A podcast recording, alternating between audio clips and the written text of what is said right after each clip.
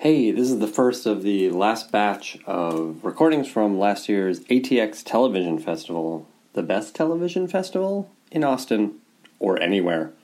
Uh, it really is fun. If you guys haven't been to ATX, what's stopping you? Uh, this year it is June 7th through 10th uh, in Austin. You can go to atxfestival.com to get badges.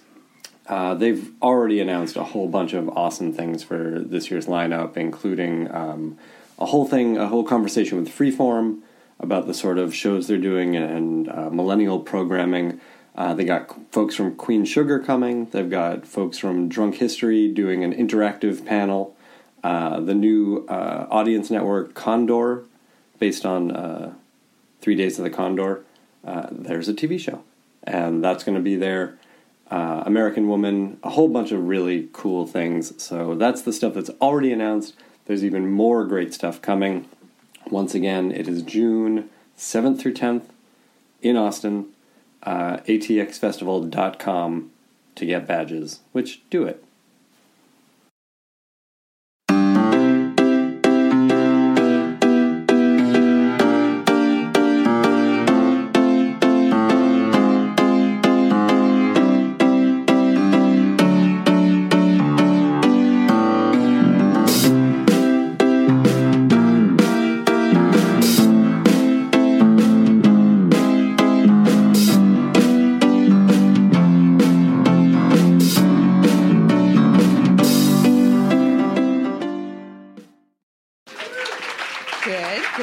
Natalie Abrams, senior writer at Entertainment Weekly, and I love television.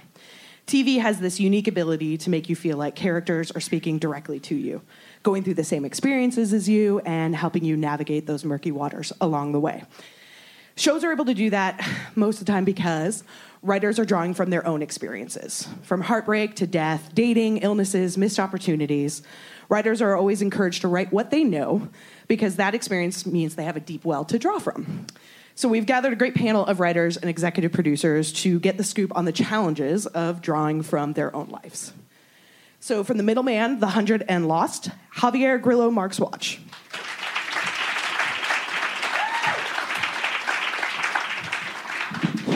From How I Met Your Mother, The Goldbergs, and the upcoming Netflix comedy Atypical, Robia Rashid.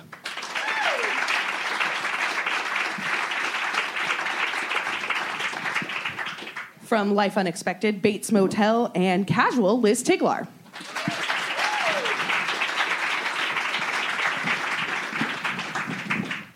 And from Friday Night Lights, Parenthood, and Game of Silence, David Hudgins.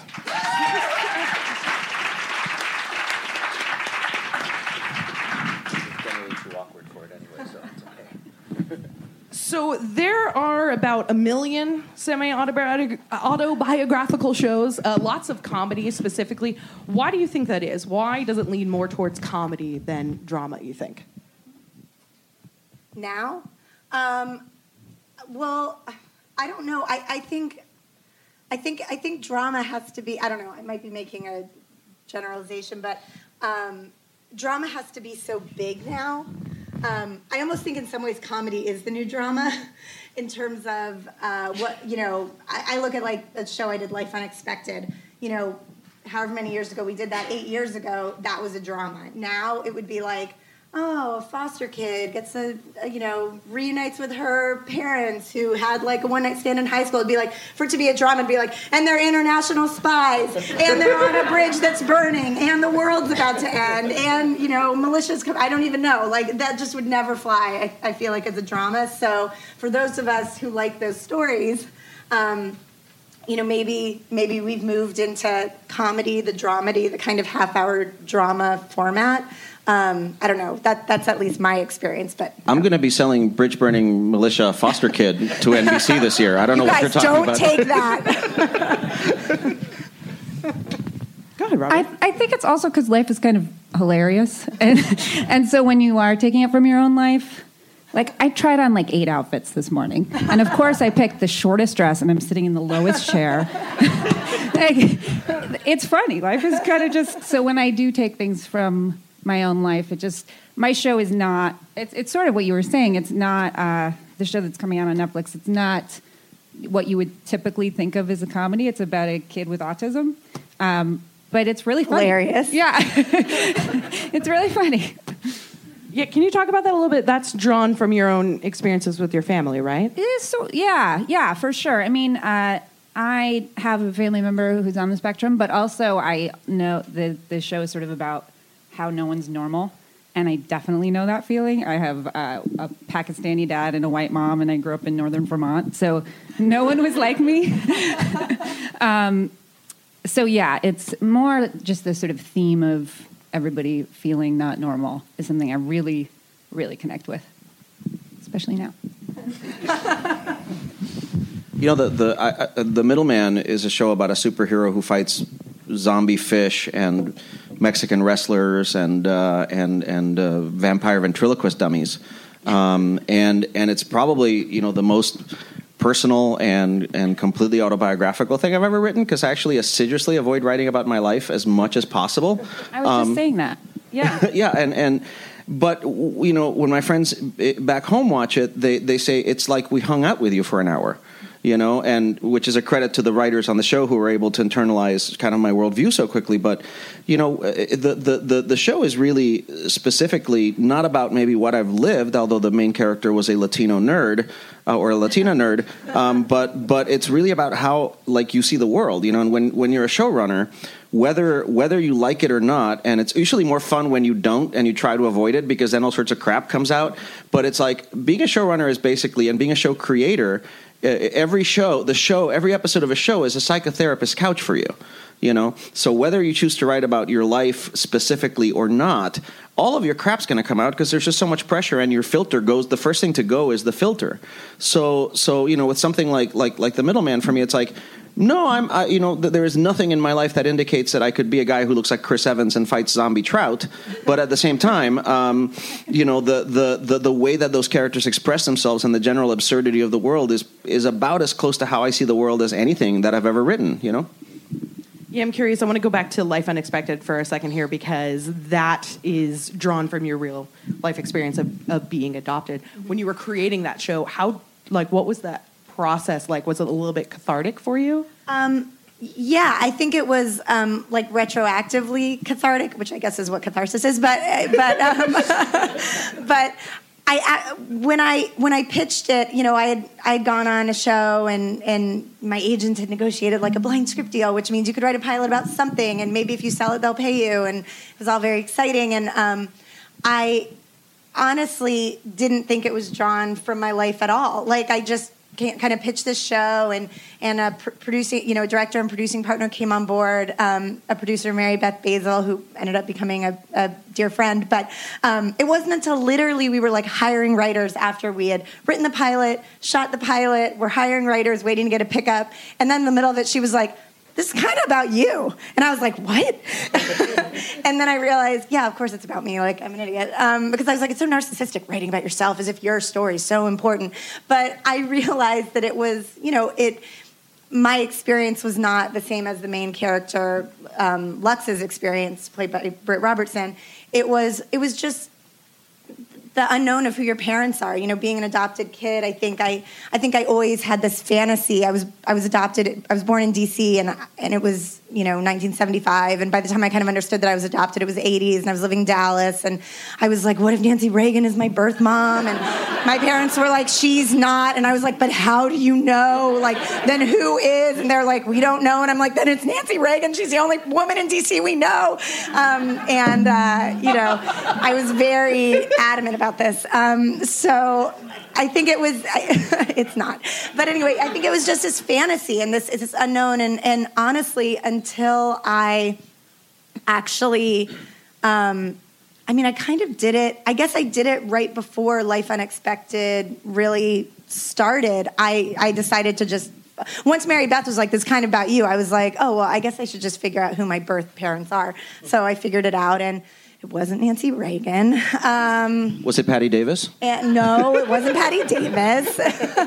but um, it, you know, it, it, the the whole experience did end up being strangely cathartic, and I think um, you know, I think the fun of doing the show was was kind of discovering that, and then of course just you know even if even if you're not doing like big cathartic things, it's like just all the little the little details that you put in are, are, are, you know, someone's like, oh, that's our high school PE teacher. Oh, the, the, you know, it, it's just fun. And, and it, it's true what you're saying. Like, you can't help but kind of splay your guts out because you're sitting in the writer's room and it's like, you're not sitting in a writer's room talking about how great it's going. You're sitting in a writer's room being like, okay, here's the like terrible thing I did. And then next thing you know, that's an episode.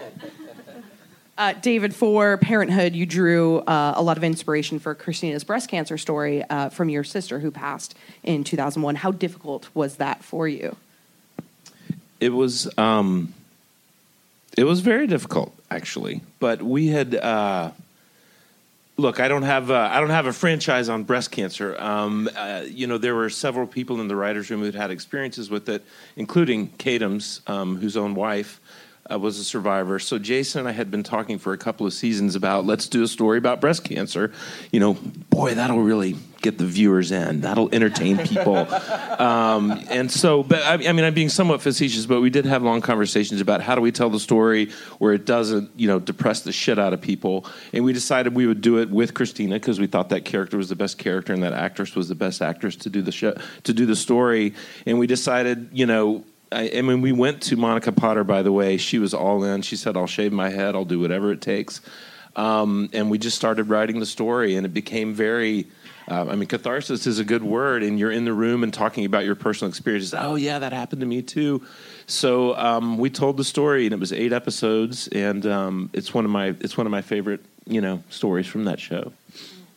I want to go back to the middleman for a second because okay. we we emailed before uh, before the panel so I can get a couple of their stories. Uh, they were all very juicy, so I'm hoping to get them all to talk about them throughout the panel. Javi, you mentioned that there was a specific storyline on the middleman that you had written that had to do with your experiences on Lost. Yeah. Um, so you know, in, in, apropos of the, the, the issue of catharsis, you know, the the I want to foreground this by saying that when I think and, and the episode of the middleman we're showing uh, tomorrow actually has to do with that story, which is just mortifying to me because I honestly, all it does, I don't feel cathartic, catharsis when I t- write about my shit. It just makes me more depressed that it happened. So it, it's just, it's, it's really just a, you know, which is why I try to do other things like write on the Dark Crystal, which is about, you know, a planet that's been invaded by turtle raptors from space. Um, but um, no, so, so I had, so I had quit Lost after the second season, and you know, this Lost in its first few seasons, it, it ruled the world. It was like we won an Emmy, and it was this uh, extraordinary sort of experience that that, that is a really once in a lifetime thing. I, th- I think um, if you're lucky enough to hit on that. And I had quit the show for a number of reasons, um, and and you know nobody nobody quits a show that it, you know it was it was an, uh, an, amicable enough parting, but nobody quits the most popular Emmy award winning show in television because gosh we just peaked and why not you know i mean so it was obviously something that was fraught and you know, there was a story in, that's told in the book Bright Lights, Big City, where where Jamie, I think his name's Jamie Conway, the, the character, the main character, had been dating a supermodel, and then or a model, and then after they broke up, she got signed and became a supermodel, and she was in billboards everywhere in the city. And I remember the the the, the years after I had worked on Lost, you know, it was sort of a succession of shows that when I went to this is a long. I'm sorry, I'm being really tedious, but um, when I went from working from, from, working on Lost to working on Medium, it literally went from I love that show to my mom loves that show. You know, and and it was like every time a new season of Lost came out, it was like that feeling, oh, that bright lights, big city feeling. Oh, there's my supermodel ex girlfriend. You know, so so we needed to give Wendy Watson, the main character, a boyfriend, and and and it came up with this with this story idea about a guy who'd been in a band and he'd written a song for the band, and the song became the band's biggest hit, and then he had actually quit the band uh, before the song before the song hit. So like he's sort of haunted by this thing where like people are constantly you know like like she googles him and finds out that he was like the the the, the guitarist in this band and then like and and it was very specifically and very directly like a reflection on what it's like to leave the biggest thing like when Lost won the Emmy Leonard Dick, who was another producer on it, turns to me and goes, "You know, the first line of your obituary just got written." you know, and I was like, oh, "Okay." you know, I mean, it's a good one. It's good, right? you know, he's not splitting the atom. I'm not Enrico Fermi, but it's nice to be one of the Emmy award-winning producers of Lost. And then you lose that, and it's like a relationship it's like a it's like a marriage it's like a it's like a divorce. And then when you're when you're sort of looking at it dominating the landscape the pop culture landscape in such an ubiquitous, ubiquitous way the story was a reflection of that. And i got to tell you I'm, I'm looking at tomorrow with dread. I'm like oh god we're going to see that on a big screen now? Oh, jesus christ. And it does feel really narcissistic and it just actually i'm not entirely certain that catharsis was reached. Maybe i didn't write it well enough. Wait, can I ask you? Can I ask you a question about season two Lost? yeah Were you there the day that the What About Brian writers came in to have cake? Do you remember that this? was season three i didn't i didn't have that i didn't no, have that no, experience two, two, Two? Really? no that i wasn't there when that happened no Oh, okay. because I, I, I I've thought heard- maybe that's why you quit. I, I've heard about the Great Cake Incident. You know, uh, that, that was sort of, yeah, but no, I, I was not there for that. I, I believe that was the third season. There was a cake. Oh, maybe it was the third season. Can I tell the cake No, incident? please There was the a cake story. tragic cake incident. So, Lost, you know, became Lost, and we were on What About Brian, which we, lo- uh, you know, the writers on that show, we loved it. Um, JJ obviously oversaw those shows. Um, not as much. What about Brian? And um, we got told one day that it was JJ Abrams' birthday, and so we needed to come over to the Lost Writers Room for cake. And we were like, "Oh my God, we're going to the Lost Writers Room! This is the best day of our lives." We were like, "Maybe we'll have pen pals. Maybe it'll be like I'm Liz Tigelaar, and maybe Liz Sarnoff could be my pen pal." And like, we're so excited to go over there. We get there, we wait forever. JJ comes, we sing happy birthday, the cake is out, and then JJ leaves. And then the Lost Writers were like, there's not really enough cake for what about Brian? You're gonna have to go back to your writer's room with no cake. And we were like, what? so we slunk back they to our writer's just room. cut smaller pieces That's of what we cake. said. We were like, but you invited us. We were like, how yeah, is no, if I'd been there, that I, you they would I have thought just cut maybe the you cake drew the line. You were like, you guys, that is not how you treat people on a less successful show. Sure, they have a two, but anyway, that was what happened. I would have totes resigned in, pro, in, pro, in protest. All right, well, I support you. So, when drawing uh, from your own personal experiences, can you talk about walking sort of that fine line between fiction and reality? Uh, sure. Yeah. Um, well, sometimes people ask me. There's there's five main characters in my show, and sometimes people ask me who which one I am, and uh, I think I'm kind of all of them. And I think uh, a lot of drawing that line is about sort of, and and it is narcissistic, but finding yourself in those characters. In, in different characters, like there's a there's a sister who I didn't realize I was I was her, but I'm her. Like she she's always taking care of her brother. She's very protective, and uh, I I have that role in my family to a certain extent.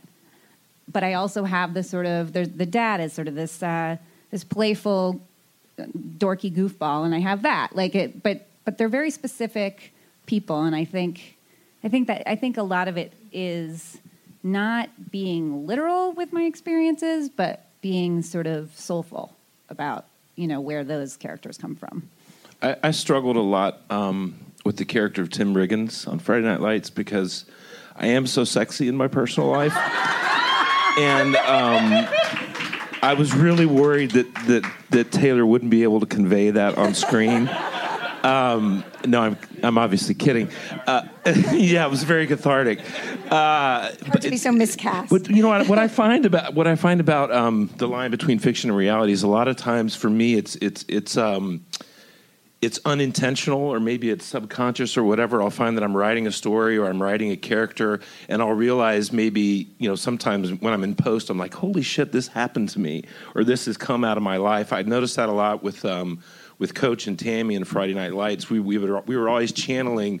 That marriage was very unique. I feel like on television, if you if you notice, over the course of five seasons, they never really fucked each other over. They had a very solid relationship, and um, my parents had a very um, solid relationship too, which I always worried I wasn't going to be a good writer because you're supposed to come from damage. But um, but you know, so I, I think a lot of times you end up subconsciously channeling your own experiences.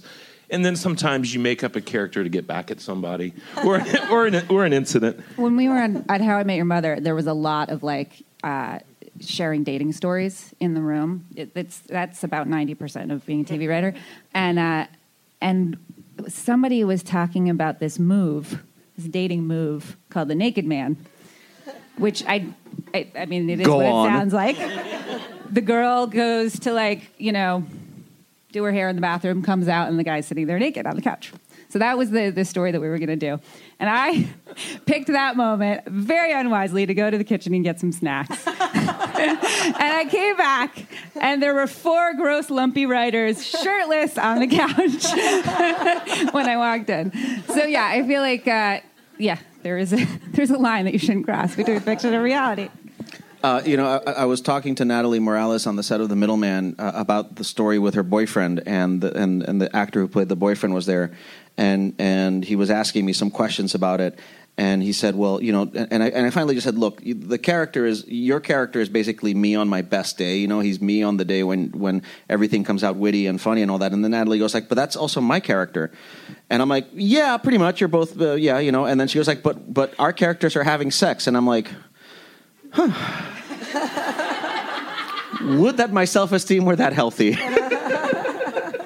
Uh, when you include something in a script that's drawn from real life experiences, do you sort of warn loved ones? Like, what is that conversation like? I, I don't know. I'm, I'm struggling with this a little bit right now because I did include I, I like I said I have a family member who's on the spectrum and it- and he's younger and so I'm like um, protective of him uh, in his sort of but there is one speech in the show in eight episodes that is very specifically him. And I'm I'm struggling with what to do. If I, do I give my family members a heads up or it, it's tricky. When it's when it's straight up comedy i don't usually and uh, everybody is so self-involved they don't even really notice. But uh but but with it I, this one this one's stumping me a little bit. I, think- I think Err on the side of warning them too much. yeah maybe. Have, have loved ones ever gotten upset with you over something you've put into a script? No one's ever gotten upset. Um, a lot of times they, they kind of like it. I mean, I have young boys who recently discovered, you know, like, wow, you've been writing for a long time, Dad. It's like, look at this show. You were on the show. I said, yeah. And they see a storyline and, and um, or, or a reference that, that they recognize and they're happy about it. And no one's ever gotten upset with me. How about you? I, you know, I always consider like um, X's totally fair game. Like that is like you, I can like include it all day long and don't ever feel bad. Um, I did on casual. We I so I had a. I, I was writing on casual. It was casual first season, and I think we were like we'd written an episode, and and then we had rebroken the one before, so we were rebreaking that one. Anyway, we were trying to think of kind of a storyline quickly, and I had just had an incident um, an incident with my wife. We were engaged at the time. We'd gotten in like some dumb fight about something. Um, I was in the wrong, but uh, when she walked to take the trash out, which is a nice thing to do, I don't know why. I just she like walked out the door, and I just locked it. Like I just like locked the front door like a maniac, and I was just like, and then I did it. And then once you've locked somebody out of the house, it's really hard to unlock the door to let them back in because now what you've done is like so egregious that unlocking the door seems like almost scary um, because you have to explain why you locked the door in the first place, but you really can't. So anyway, um, we'd gotten through that personally, but then I pitched, I told the story in the room. I was like, you know, it'd be funny. I was like, maybe Valerie should like lock Drew. You know, I had this thing. Anyway, next thing you know, we were doing a story in casual where Valerie locks Drew in the garage and then doesn't let him out for pretty much the whole day. It was like a two episode arc. I remember that. was, yeah. it, it- I mean, it, like we took our time. Um, so anyway, I did feel like I had to come home and be like, I told a funny story. You know, it was so hilarious. You know, and she was a good sport about it. But it definitely, it's in a writer's room. It is. Um, Um, I feel like there it is a challenge with spouses because you, I mean, you know more about you know you you I don't know how to say it like you know people in a certain way in a writer's room that you don't always you wouldn't necessarily know them in real life. And like when you have to go to the wrap party and like everyone's spouses come it's almost like awkward. Like you don't know what to talk about because you're like wait a minute do they know that about this person? Like i know that about this person but i don't think that vegas story was supposed to be like public knowledge. So you know like whatever it is you're kind of like you're just trying to kind of figure it out. So in a writer's room you're so open and like i said you're so exposing the vulnerabilities in all aspects of your life your own and you know your spouse gets dragged into that. So it's um so you definitely um you know you have to kind of I don't know, I guess negotiate that line. But the whole idea of a writer's room is that it's a very safe place to talk about kind of your, you know, deepest, darkest thoughts and feelings and, and then what comes out of that. Or, or, or maybe your, your scariest things or the most insane, inappropriate things you've done, like lock somebody out of the house. Is there a line you draw that you wouldn't put into a script uh, in terms of something from your life, or you're like, that's just too far? Yeah. But we wouldn't say it here. no, but, uh, but I'll, I'll, t- I'll tell you a story because it's interesting. Um, when when I was early in my dating life, and I was, you know, there was that time in college, and and uh, and and I had this this fight with a with a girlfriend that I was having about whether we could shower together, you know, and that was like a whole thing. We're going to shower together or not? what was your stance? Yeah, what side are you Pro on? shower together? Totally. Come on. Don't you want to shower with a naked person? That's not you. It's the best thing ever. It What's actually makes being naked it? with yourself better. Um, What's, So- what was her argument? uh, intimacy issues, all sorts of crap. Anyway, so the point is, she told the story to somebody who had a cartoon in the school paper, and uh, and then uh, and then the next time I go see her. Um, I, she shows me the, the, the, the Ohio was it uh, it's Ohio State the Ohio State uh, yeah uh, uh, school newspaper. And there's a, a really cute cartoon about a boyfriend and girlfriend who are having an argument over whether they should shower together. And then and then the, the, the, the girlfriend's like well I don't want to shower together but I have a I have an idea. And then the next panel is that they're both brushing each other's teeth. And it was just so delightful and such a funny romantic comedy moment. And I felt like so violated by that that like I, because she still wouldn't shower with me. Um, so it was and literally like i just so so i think that there's you have you know you bring you bring that, that experience into the writers room but i feel like you have a moral obligation to throw as much dirt on it as you can because there's there's the there's the the seed of what you feel emotionally would tell a really great story about how about a universal situation. But then you've got like 10 other people in the writers room who will help you turn it into something that isn't going to make someone out in the world feel violated. And frankly uh, you know like like our, that early experience was so and and it must seem very trivial right now but even as i say it i can i, I feel that welling up of oh my god you use that you know and I think early enough in my career, I named enough dead people after ex girlfriends and got enough shit for it that like I just decided we, we have a moral obligation to not do this, you know. And don't name dead people after ex girlfriends. Whatever you do, just don't do it. It's not worth it. Is there anything any of you put into a script you ended up regretting? No. I don't think so. Not not not for that reason. I mean, there are plenty of things I just regret. I'm like, Ugh. I regret most of my work on SeaQuest, but none of it was personal. Uh, David, I want to talk to you about Game of Silence. Um, this is a lot of that was sort of uh, uh, drew on your own experiences with defending the Boy Scouts of America in sexual assault cases. But while you had your own experience, you also talked with other people and looked to uh, like sort of a panel of experts, right?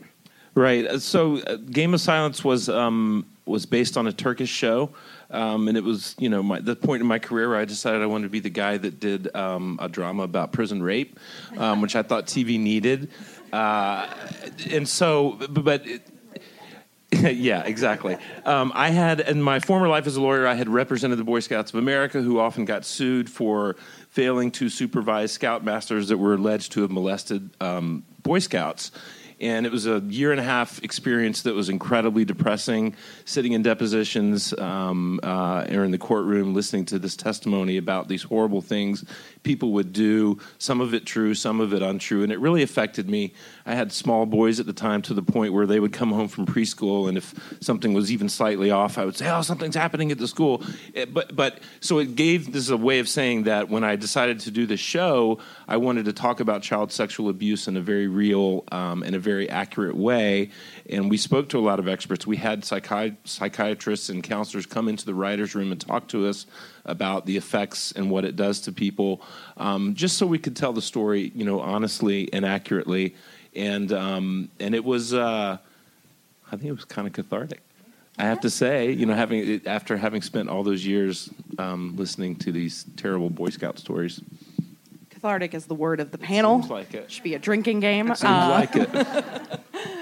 if you experience actual cathartic catharsis, drink twice. Um, I'm curious. I've always been sort of curious about this, but if a friend were to tell you a story that you ended up liking or wanting to, to draw from, what are sort of the rules there? Take it and use it. And Yeah, go I would with just take it. and tell it. Anna Fricke. Is Anna Fricke? You're not in here, are you? Anna. Anna Fricke used to have the best stories, and we would often use them. Um, can I tell this story? Maybe I can. Yes, I'm speaking should- on behalf of Anna. You definitely can. I, well, now I don't, I don't know if I can. This wasn't Anna. This was somebody else. Friend of a friend. Friend of a friend. Good cover. her maid found her vibrator. And um, so we did a story on Everwood where the little girl Delia comes home one day and finds her um, her stepmother's vibrator. Because what else is good drama than that? And uh, and we did that story on the show, and it was supposed to be about you know her coming of age. It was mortifying. She she found it on set, and she thought it was a microphone. The actress, and she was you know like dancing and singing into the vibrator. Took the vibrator to It set. Yes. Well, we had No, a not prop. that. It A was a prop prop. It vibrator. wasn't a- it was a prop vibrator. Okay, I'm sorry. I, I had a whole other thing. Vibrator. I don't know. So anyway, yes, um, other people's stories are fair game. I think. Josh Reims, a writer, uh, showrunner, he has a story that he still has not written. Like literally, I've been holding on to this story for ten years, and I'm about to be like, if you do not use it in the next year, I'm putting it as like a cold open of a procedural. But then I'd have to write a procedural, so maybe not. But it would. I do feel like there's, you know, I. Don't, I feel like you kind of can take it and twist it. If someone tells a story in the writers' room, that's fair game. I think, it, and I think if if you hear a story from someone who's not a writer, certainly take it and use it. Sometimes, sometimes, obviously, but sometimes if it's a writer, maybe you feel a little like There wouldn't be television without friend of a friend stories. There would not be Yeah, television. I mean, that's that's sixty five percent of what's talked about in the writers' room. You know. and they're probably just talking about themselves but don't want to say it. This Oh, friend yes. of mine. Uh, uh, this made me think of it. I don't know if it's a direct answer to this question specifically, but I did one time. We were. It was in, at How I Met Your Mother again. We were talking about um, pets, childhood pets, and uh, there was some storyline about someone's dog died or whatever. And I was. I was. I told a story about my childhood pet and the insane lie that my parents told me when they had when, after after the dog bit our neighbor and they they had the dog put to sleep but they told us that he became a guard dog at a factory and to me it was just kind of fun but it took me a really long time to figure like i was in college before i realized what had actually happened to bunny like what factory? and apparently we asked It was to a go- Chihuahua, wasn't it? no, it wasn't. But uh, they didn't make the fake factory far enough away. It was we were in Connecticut and the factory was in New Jersey. So we kept asking to visit. So then my mom created this elaborate death for the dog where he saved the factory but got shot by gunmen. like, like it, it was like a bizarre tale. And I was telling this story in the room, and it was all funny and fun, and it got in the show, and it was whatever. And then uh, I I told my mom and she just, she just like went pale. And she was so upset that I used this story. And it was like a real like I was over it but she was she like she tried her best. And she just, she just like really I was like I still don't get how a bloody death at the hands of armed gunmen is better than just you know I don't know you went to a farm or something. But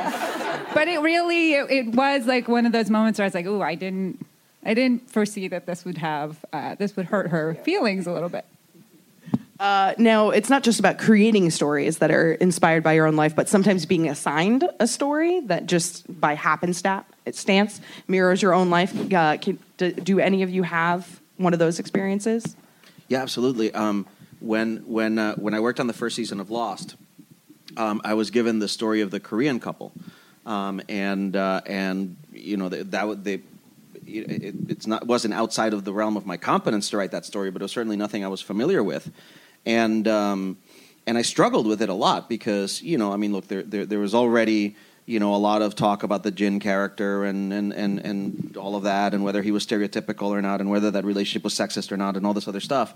And and what I wound up sort of like and, and I really just had a hard time empathizing with them because they the language barrier made them feel very alien even though I really was a huge supporter of them having so much of their story be in Korean because to have a primetime show where 30% of it was in subtitled Korean was a pretty great thing at the time. Um, and then, and, and, and as I got to thinking about it, what, what I wound up coming up to was really touching into the memory of what it was like for me coming to the United States at the age of 10 and not having English be my first language.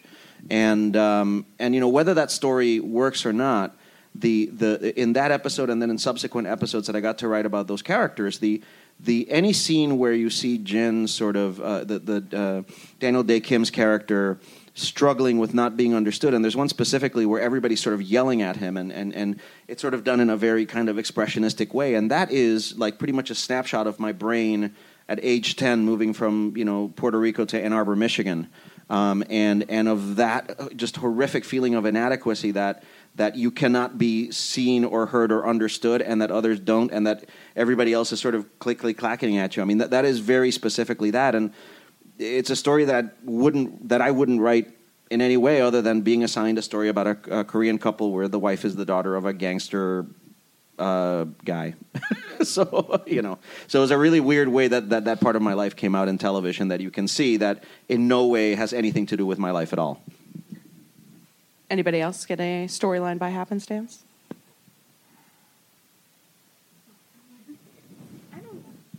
I don't know. I really don't know. I feel like whatever story you get, I mean, it obviously it depends whether it's your show or you're on somebody else's show, but but you find a way to infuse your Eunice into it. Um, so yeah, I don't I don't know. It's make it kind of specific and you know it's like I I can shoehorn like Frito Lay bean dip into like anything I write probably if I work hard enough. You know, whatever whatever your thing is. And it's not just you as writers that are tied to the material, but do you find that members of the cast or crew share their own experiences with you that end up playing into your shows? You know, we uh, we had such a great crew on the this show that it, I just did um, for Netflix, and several of the people on our crew had kids on the spectrum or kids with special needs, and it was so cool. Some of them like left jobs to come work on the show because they because the subject matter was was so close to them, and that was sort of awesome. And so yeah, we had a lot of that uh, on Atypical, just people coming in and you know someone uh, uh, our um, our prop master was has a son on the spectrum and she would she would catch things. She would be like that this seems a little off or whatever. And it was great. I mean we had a, a consultant also but it was we we really did use the like the person power that we had yes I, I think different. I mean, different people run their shows in different ways. But I, I on Game of Silence in particular, but in other in other shows too, um, I like to invite the actors to come into the writers' room at the beginning of the season, um, and just you know just to sit down and talk. And it, on on Game of Silence, there's an actor named Michael Raymond James who understood his character from the get go, and he came in and he talked to us with such passion about this character that he literally it, it poured out of him. At one point, he said, "I see Gil as a hurricane. He could go left, he could go right. You never know." And we took that in the writers' room. We actually wrote an episode and called it Hurricane Gil. So I've always encouraged um, the actors to, you, you know, you want you want to be a little bit careful. You don't want them to, you know, you're you're still creating the character for them.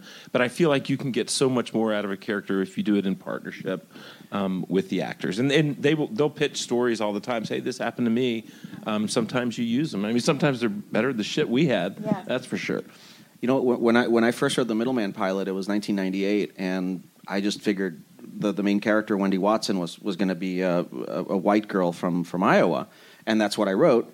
And uh, and then I was sort of forced by the network to cast a Latina in it uh, against my strenuous objections.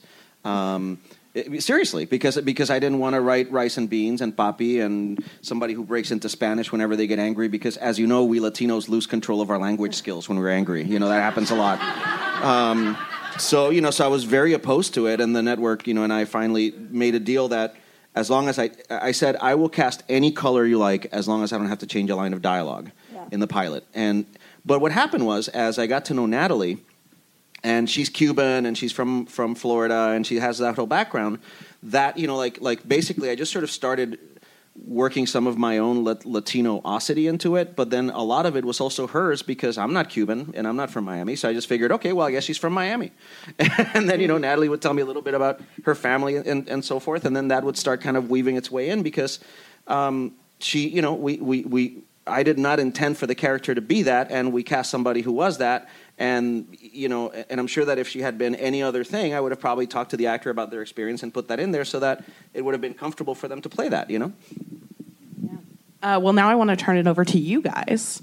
Uh, does anybody in the audience have any questions? You can ask Anna Fricke about her vibrators. you, you know, uh, in apropos of the vibrator, sir, the one thing I, I find is that like there are stories that you don't want to necessarily tell, and then like you tell them, and then you find out that like ni- nine people have had the same thing happen to them. You know, like um, I accidentally drugged the housekeeper.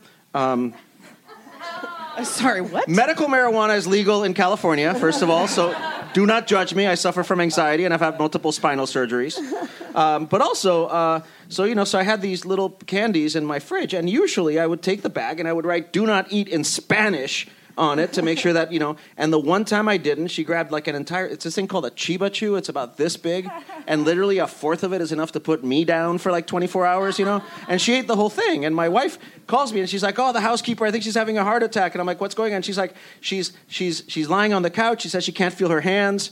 Um, And I'm like, and I'm like, uh, honey, go to the fridge and count the Cheeba chews. And she's like, what are you talking about? I'm like, it's the medical marijuana in the fridge. And so, so I was really ashamed of this because, I mean, you look, you, you want to label your drugs accurately so you don't accidentally drug anybody, much less a 65 year old immigrant with limited language skills.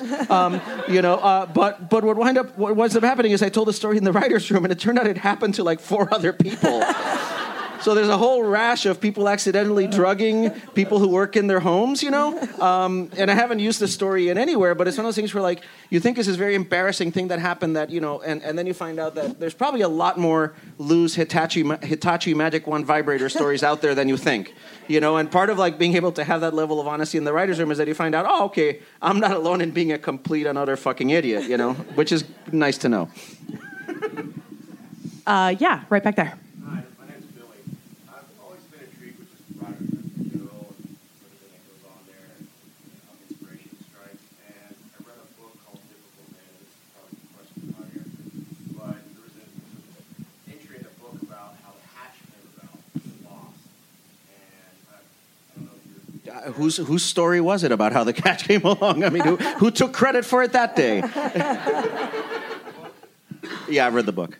Uh, I don't I don't remember who's who uh, specifically, but I think it was Damon Lindelof went off and you know had to take some space and time. And yeah, no, I, I I actu- I actually think that that story has been pretty free of hagiography.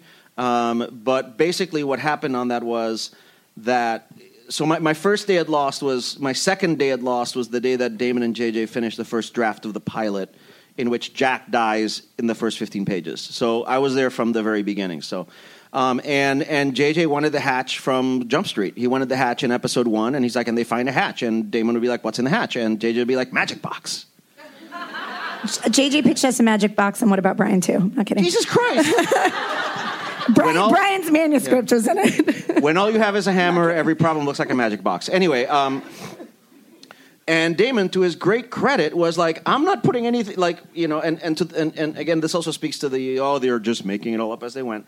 Damon, to his great credit, said, "I'm not putting anything on screen that I don't know what it's going to pay off in the future." You know, so we always had a working hypothesis of what everything was. And then, like around, we were breaking around episode eight. Damon came in and said, "There's a there's a guy in the hatch, and if he doesn't push a button every 108 minutes, the world will end." And then the hatch wound up in episode 10. But you know, like like in apropos of the whole writers' room thing, so that was sort of an invitation for everyone in the writers' room to pitch ideas about what this thing could be, and it took months. I mean, we were, but we just kept bringing stuff in, and eventually he hit on the thing he wanted. Um, and that's sort of, and, and you know, I think what the story that we would all tell about the good writers' rooms we've been in is that because not just our conceptual stuff that we bring in, that you know, you go in a writer's room, you're being paid to bring in all your million dollar ideas, regardless of whether you want to write a spec feature about them. You have to come in.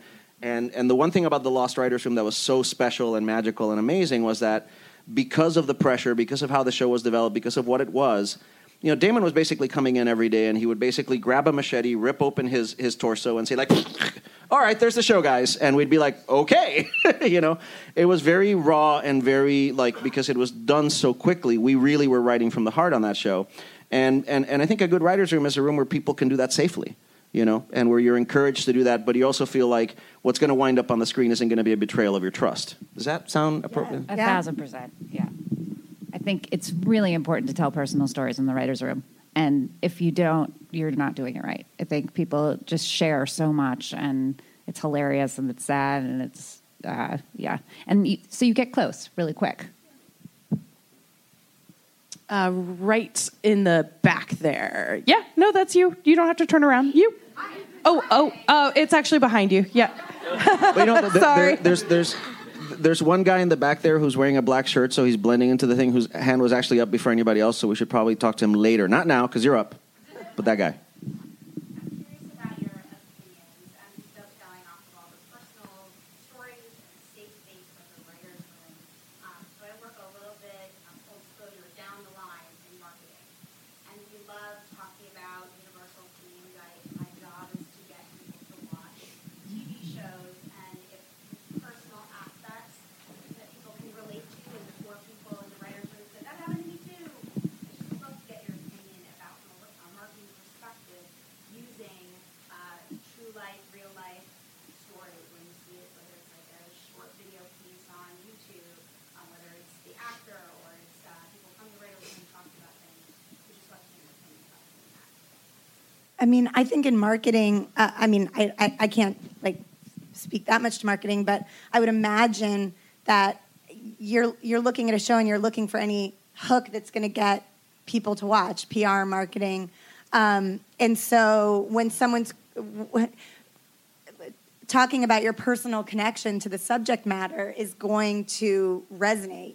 You know, I'm sure that you're doing that right now as you're talking about the show. When I did Life Unexpected, it was, I mean, I must have told the story that I thought Nancy Reagan was my birth mom like a hundred times because it was like, oh, talk about that. You know, on casual, the biggest question that Zander Lehmann gets asked, who created the show, is like, where did this come from? And he talks about his um, not anywhere near as codependent relationship as on casual, but he and his sister were very close. They were roommates. They lived together, and she started dating his best friend, and that was kind of the impetus um, for him writing the show. And obviously, it's evol- it's evolved into something very um, fictitious, but you know, certainly when we go out and we promote the show and we talk about it, that's one of the biggest things he's asked and one of the biggest things you know we collectively talk about so i think any personal connection um, makes it more marketable. Is that kind of i don't know if that's exactly I, one of the things we found on Parenthood um, was people tended to, to or I, I say we found, I guess the researchers or the network or NBC or somebody discovered was that a lot of people would come to the show and watch it uh, because they felt like they wanted the Bravermans as their own family. So you start, you know, and that wasn't like an intentional personal story we were telling. It's just the way the show was happening, the way it was being written. But the network really took that and used it. I mean, I can remember even some of the promos and commercials for the show. It's like spend time with the Bravermans, the family that you know, whatever. and it became and it became you know this wish fulfillment thing. Um, that that we sort of wrote into, and it, you know, it makes me think. uh, Your show is so interesting to me because Max Braverman on on Parenthood. it- Going back to your early question, I do remember I would have a little bit of trepidation writing those storylines because I don't have a personal experience, and, and Max was on the spectrum in the show. I don't have a personal experience with that, so every time I got a Max story. I felt some added pressure to Oh. get it right, and I didn't want to offend anybody. I was so mad at myself when I came up with the idea. I was like, God damn it, this is gonna be so hard. it was so hard. I had to do so much research because I do have a little bit of personal experience, but not that age group. And so, yeah, it, I get it.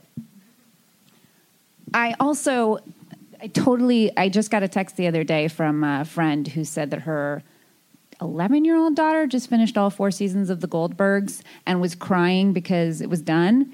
And she was like, Are there more seasons coming out? And I, I texted, Yes, there are. And she said that she thinks that her daughter wants that family. That's why she that's why she likes the show, because she wants that Who family. doesn't want Bev? I know. That mom is awesome.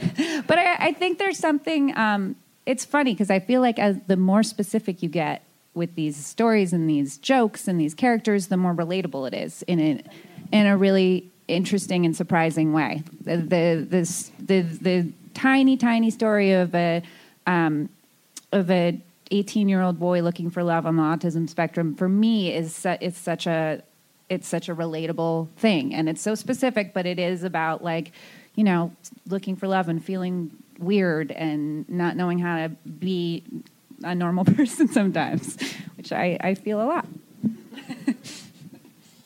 Where is he, I, honey? I, what I was going to say, I think, I think, in apropos of, of a lot of what we're talking. Oh, the, the, he's like way in the back there. It's, yeah, that guy. He's, but he's wearing black, so like you can't see him. No, but what I was going to say, real just champion for yeah, I, I don't know. I wear a lot of black. I don't get seen a lot. Uh, well, hold on, but I was. Uh, uh, uh, well, I don't ask your question. I, I'll. Go ahead. Okay, thanks. Uh,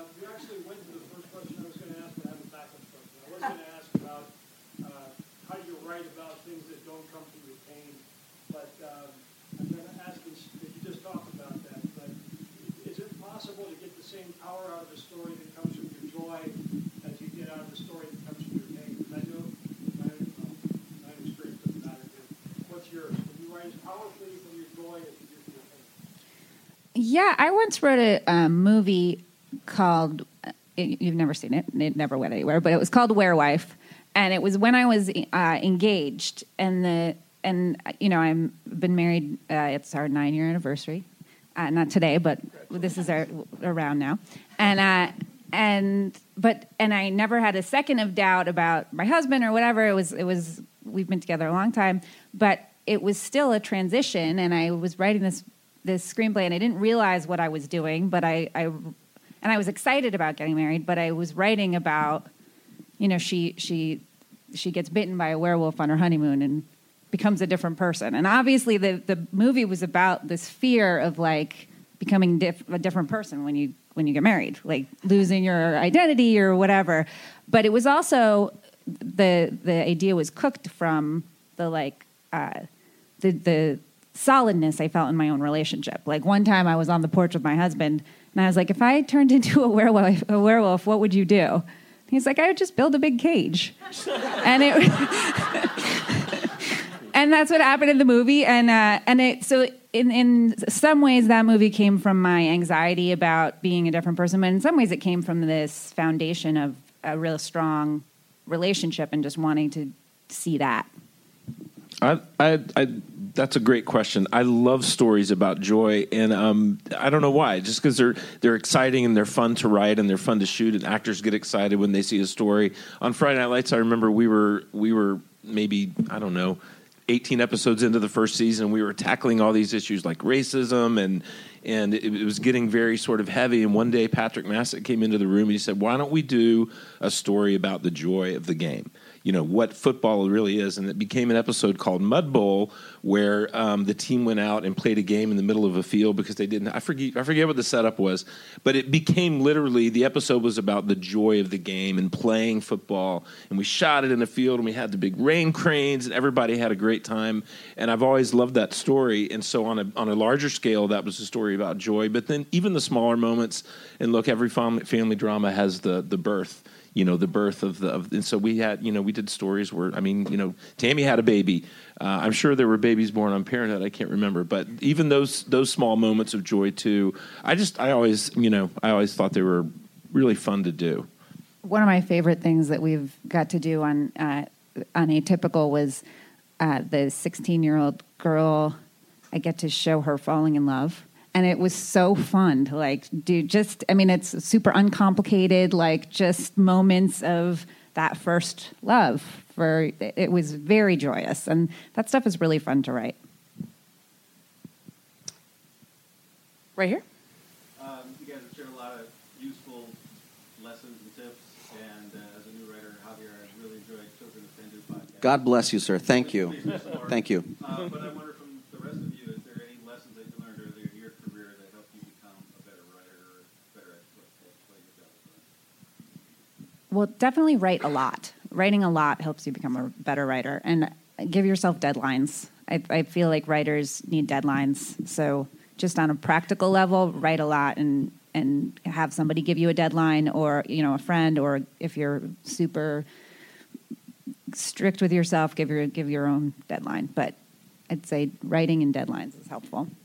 I think, in apropos of a lot of what we're talking about in this panel, you need to, especially in a writer's room, you need to realize that a lot of the time the real magic isn't because you've had a story that you think is so unique to you that it's that, that, that it has to be told. When you create a show or when you're writing on a show, it's very easy to get attached to things and to not realize that the real magic happens in the collaboration of it. You know, you bring in the story of how you locked the door or how you drugged the, the, that poor woman or whatever the hell it is or how you lost your Hitachi magic wand. And it's not. I love that it's become a Hitachi.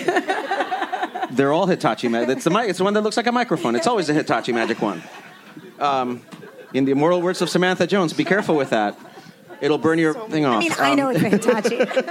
um, but um, the magic the magic doesn't happen because something funny happened to you. The magic happens because you bring it into the world and other people embellish it, other people make it better, and the magic stops when you become so attached to whatever it is that you forget that you are in the cat skinning business.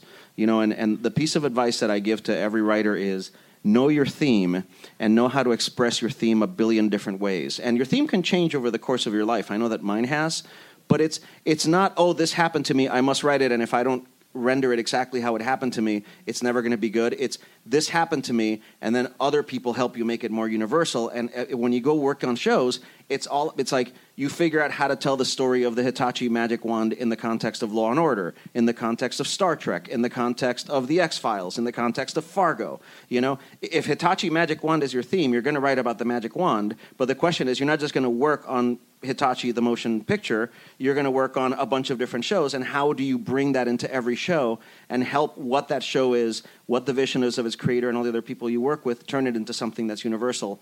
That's the real magic. Attachment to your. Um, your need to express only one thing is is the key to insanity, and that's when you meet people who've been working on the same script for twenty years. You know, Also, TV writing is so cool and so different. And weirdly, there's not a lot of times there's not a lot of writing. it's you do a lot of like sitting in rooms, breaking stories. I I uh, I went to a party once early on in my career, and uh, my friend was like, "Oh my my friend is here, and she really wants to be a TV writer. Would you would you talk to her about it?" And so, so I, I thought I was doing such a nice thing, and I sat down with her, and I went through the whole process. Like this is first we first we come up with it, we sit around and we come up with an idea, and then we break, we write the beats and on the board, and then we outline. Somebody goes off, whole thing. It maybe took me ten minutes, and then she she waits a second, she looks at me, and she goes, "Oh, so you're not really a writer. like, no, that's how it that's how it works. But it is. It's such a collaborative process. It's not screenwriting. It's not You're- sitting. You're more like a person who's really focused on lunch. Yeah, it really is like um, you are not. You know, and I my first job was on Will and Grace. And it was 24 episodes. The last season, it was 24 episodes, and I wrote one. So I spent one week actually writing a script, and then the rest of the time I was in the room pitching jokes, or you know. And it, so it is a different kind. It's a different beast. It's it's almost simplistic to call it write, writing because, and the plus side of that is you get to produce it too. You you write it, and then sometimes three days later you're shooting the thing that you just wrote. And you're like, "Fuck, this happened so quickly." Um, so yeah, it is. It's just a different. It's a different kind of thing. I think also um, the my best advice is probably well two things. One in a room, like take the ball that someone's throwing. Like if you're in a writer's room, nothing is worse than like throwing a ball that no one catches. People are like, eh. you know, and you're like, oh, like so. I always feel like just pass the ball around, like take it and take a kernel of what somebody said, even if what they said isn't perfect or you don't want to do all of it. Like don't be so literal about it. Just kind of take the spirit of it and keep going. And like it's almost like hot potato, and you're like passing the idea around, and it's just getting better and kind of gaining momentum. And then the other thing is if you want to write, take notes defenselessly, which is really, really hard to do. I, like, literally, not even kidding, probably a week ago, I gave a script to my wife to read, and she literally said, this feels like a zany multicam. And I was like, what? Um, and she was like, like I expected it to be more high end. And I was like, what? And then I like laid in bed in a panic, sobbing. Um, and then I was like, well, I guess I have fucking a lot of work to do. And then did it. Then I gave it to someone else who had similar feedback. And then I was like, well, I guess I have even more work to do. So it's like, even, it doesn't matter how many pilots you've written, how many shows you've been on, like getting notes sucks and it's painful and you need them. And the best thing you can do is not argue with them and just take them. And that's what I've been doing for the last week. And the script is in much better shape now. Um, so, and it feels good. But I think I think it's really hard when you get notes. Um, your first inclination is to defend and explain. Um, but don't do any of that. Just listen, take it, and go do them. That's it. It's going to get better if you do that. Along the same lines, too, in terms of the writer's room, never be the person who just pitches a problem. If you pitch a problem, if you see a problem in a story, make sure you have a solution before you open your mouth because everybody sees the problem. Yeah, that's true. I, I don't know if this is where your question was. due. I, my, my advice is uh, on a very practical level, and whenever I, you know, talk to people who ask about how do I break into the TV business, I always say two things. Number one, if you're serious about it, you're going to have to come to LA. This is for television. I'm talking about, not features. Um, and number two, I always encourage to say, look, you got to have a good spec. You got to have a calling card. You got to have a sample, and it takes time and it takes effort to sit down and write a spec episode of a television show. But when I'm hiring, I can't make a judgment about somebody's ability to write unless I can look at a spec episode of a show and make a judgment as to whether or not they understand structure and character. And this is what the show sounds like. So, on a very practical level, I think the best thing you can do is, you know, pick your pick your show that you love, write an episode of it that is fantastic and that is reflective of your voice, um, and then do it a second time. So if somebody gets interested in you and they read your first script and they say, "Wow, this this writer seems interesting. What else you got?" You know, then you get a meeting, then you go in and you charm them with yourself, and and uh, and you're off to the races. And and a third and a fourth and a fifth and a sixth Yeah. because you won't be Right, good right, at it until you write the seventh. right. Well, and I would Uh, also say true. have a have a have a spec and have an original piece of material too, because everybody likes to read different stuff. Some That's people true. won't read specs, and some people, you know. So I would say make sure you have a variety. Yeah, and, and, and look, uh, whatever piece of advice you choose to take, the, on- the, the the one that matters most is that you never stop writing. Yes. You know, it is it is literally the lifeblood of everything we do is to be entrepreneurial. We need to sell pilots. We need to write scripts. We need to like, and it just you literally just write and write and write until you die. And that's, by the way, that's the good version. You were lucky. Hopefully, we will all. I mean, you know, like people say, "How do you want to die?" I'm like, at my desk. That's how I want to die. You know, I don't want to die surrounded by happy people in a haze of morphine with some tumor eating my brain. I want to have a heart attack while I'm writing uh, the next kick-ass action sequence I got to do. You know, and and and and you just and you just have to embrace the fact that there is no million dollar script. There is no. I mean, maybe there will be, but it'll be one of twenty. You know, you just keep writing because the it, especially and what that does it prepares you for the writers' room because the iterative na- na- nature of improvement in writing is what it, just like in life is what it's about. You know, you write your first draft, it sucks. It's it's a zany four camera, which uh, you know, and then uh, unless you're writing a zany four camera, in which case great, you won. Um, and then and then you just keep and the next draft gets better. The next draft, then you leave that project, you go to the next project, and you get better. You know. So, so regardless of what level of success you have, if you stop writing or if you only write when you have to, you stop growing. One of my favorite um, qualities in a TV writer is the ability to pivot.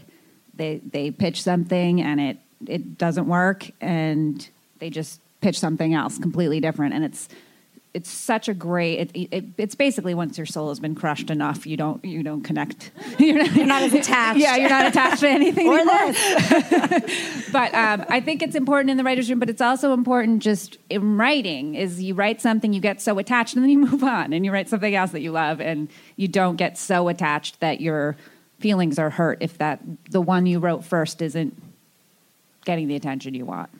Unfortunately, I'm so sorry, Javi. We are all out of time for the panel. Uh, thank you, David, Liz, Robia, and Javier Thank for you, joining guys. us today. Thank you guys very much. Thank you.